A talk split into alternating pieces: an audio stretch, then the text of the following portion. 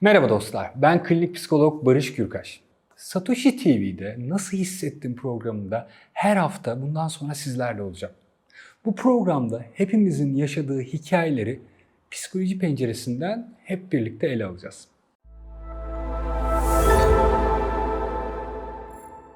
Bu ilk bölümümüzde para kaybettiğimizde yaşadığımız psikolojiden bahsedeceğiz sizlere. Birçoğunuz eminim ki yatırım nedir biliyor ya da hayatlarının bir dönemlerinde yatırımlar yaptı. Öyle veya böyle bir şekilde yatırıma temas etti aslında.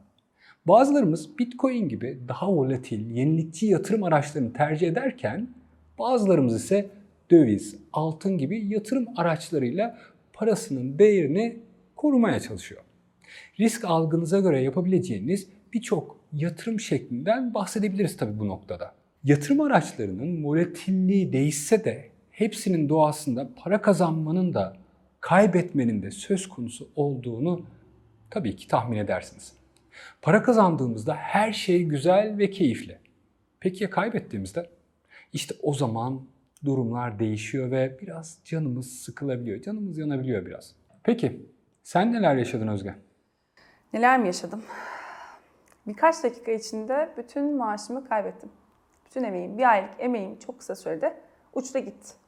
Yani bir süredir yatırım yapmaya çalışıyorum. Farklı farklı da e, yatırım araçlarını deniyorum açıkçası. Son zamanlarda marjin işlemi keşfettim. Burada böyle kısa sürede biraz daha fazla risk alarak kazançlar elde etmeye çalıştım. Derken bir anlık düşüşle her şey başıma yıkıldı. Yani doğru mu anlıyorum? Bilmiyordun, keşfettin yeni bu marjin işlemleri ve yeni bildiğin bir yere, girdiğin bir yere bu kadar büyük bir yatırım yapmayı tercih ettin. Yani düşünemiyorsun o an anladığım kadarıyla. Ee, yaşadığım kadarıyla en azından düşünemedim çünkü o her şey yolunda gitti ilk seferlerde. Ee, bir süre Bir şeyler heyecanlandırdı evet seni. bir şeyler heyecanlandırdı. O sırada her şeyin yolunda gittiğini, yeterince mantıklı, yeterince e, riskleri kontrol edebilirsem sorunsuz atlatabileceğimi düşündüm ama öyle olmuyormuş. Hiçbir şey aslında e, düşündüğümüz kadar elimizde olmayabiliyor böyle şeylerde. Onu fark ettim. Yani en başta böyle çok kazanacağım diye düşündün anladığım kadarıyla bu seni biraz heyecanlandırdı. Fakat Kazandım bilmi- da aslında.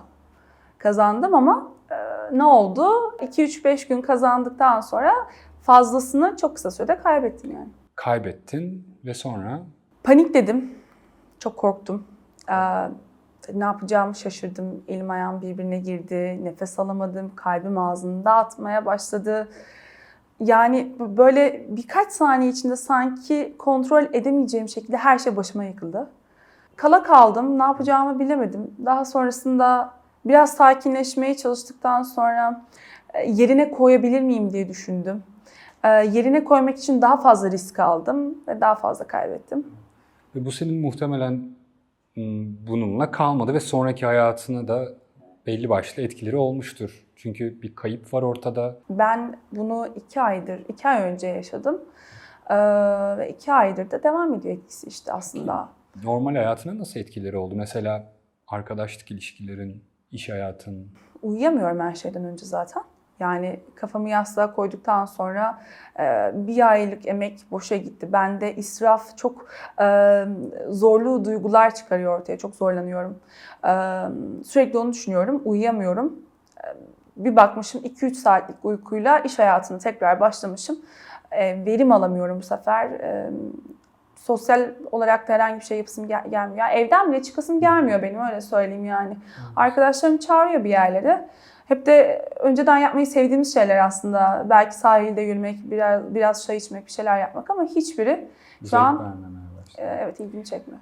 Yani bir hayalle başlıyorsun ve günün sonunda geldiğin noktada hissettiğin hayal kırıklıkları, pişmanlıklar, mutsuzluklar tüm hayatını da etkilemeye başlıyor. İşini etkilemeye başlamış, ilişkilerini etkilemeye başlamış. Görüyoruz ki aslında zaman zaman hepimizin başına gelebilecek bir durum yaşamış Özge. Bir kaybı olmuş ve bundan çok etkilenmiş. Hatta o kadar etkilenmiş ki uykularından iştahına, iş hayatına, aile hayatına birçok yerde zorlanma yaşamış. Sizce kaybettiği para Özge'yi bu denli etkilediyse riske attığı paranın miktarı ne derece mantıklıydı Özge'nin bütçesi açısından baktığımızda? Ya da Risk algısına uygun bir yatırım şekli mi bu yatırım aracı olarak kullandığı marjin işlemler?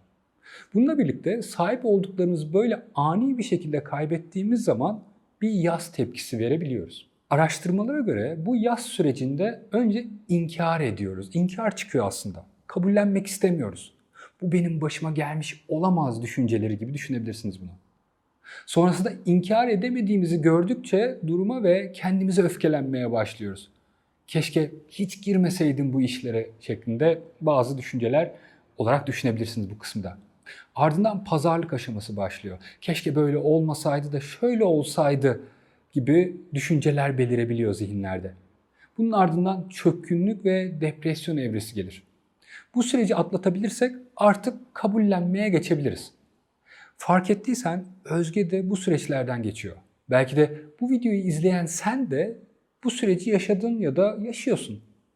Paramızı kaybettiğimizde depresif bir duygulanım yaşayabiliyoruz herkes gibi. Bu duyguyu ne zamandır yaşadığımız, bununla başa çıkıp çıkamadığımız ise oldukça önemli. Şayet başa çıkamıyorsan günlük hayat rutinine devam etmekte zorlanabilirsin. Bu seni zorlar, bu çok normal. Verimin düşebilir, eskiden ilgini çeken etkinlikler artık ilgini çekmeyebilir. Canın hiçbir şey yapmak istemeyebilir hatta. Bunu çok iyi anlıyorum ki böyle süreçlerde birçok insan benzer tepkileri verir. Ancak bu da seni iyice hareketsiz hale getirir.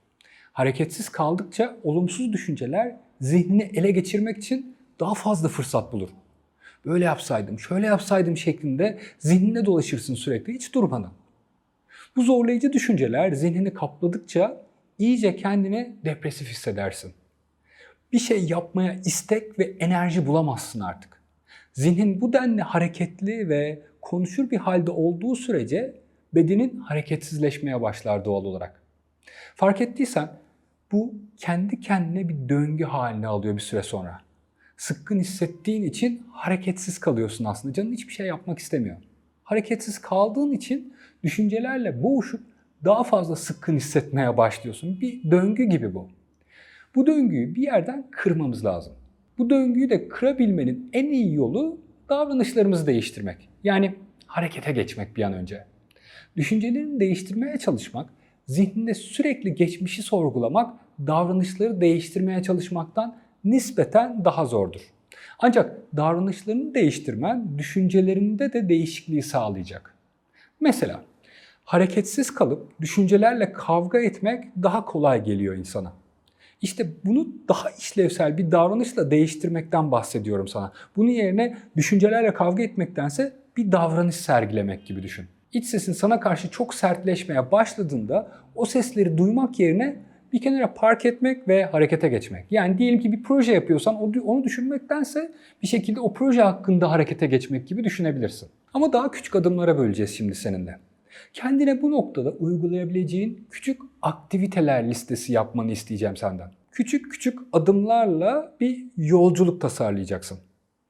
Mesela merdiven çıkarken ayağını 5. basamağa atmaya çalışmak çok daha yorucu ve zordur değil mi? Atamayız yani 5. basamağa. Olabildiğince küçük adımlarla başlayacağız o yüzden. Mesela yatağından mı çıkamıyorsun harekete geçmek için? O gün yatağından kalkmakla ve onu toplamakla başla güne. Bunu kendin için çabalamanın farkındalığıyla yap. Bu bir tik senin için aslında. Bir evet yaptım diyebileceğin bir adım. Bunları yapmakta sorun yaşamıyorsan gün içerisinde yürüyüş için biraz zaman ayır mesela. Bedenini hareketlendir. Bunlar örneklerden bazıları sadece. Sen kendini daha iyi tanıyorsun.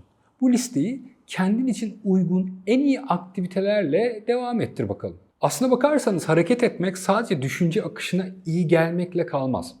Endorfin üretmene sebep olarak daha iyi hissetmeni de sağlar. Sen de bunu denedikçe borsa ekranını izleyip üzülmek yerine yapabileceğin daha iyi bir şeyin olduğunu göreceksin. Evet dostlar, Satoshi TV'de Nasıl Hissettim programımızda her hafta insanların ortak zorlandığı konulara dair hikayeler konuşmaya devam edeceğiz. Beraber iyi hissetmeyi ele aldığımız bu programlardan haberdar olmak için takip etmeyi unutmayın. Görüşmek üzere.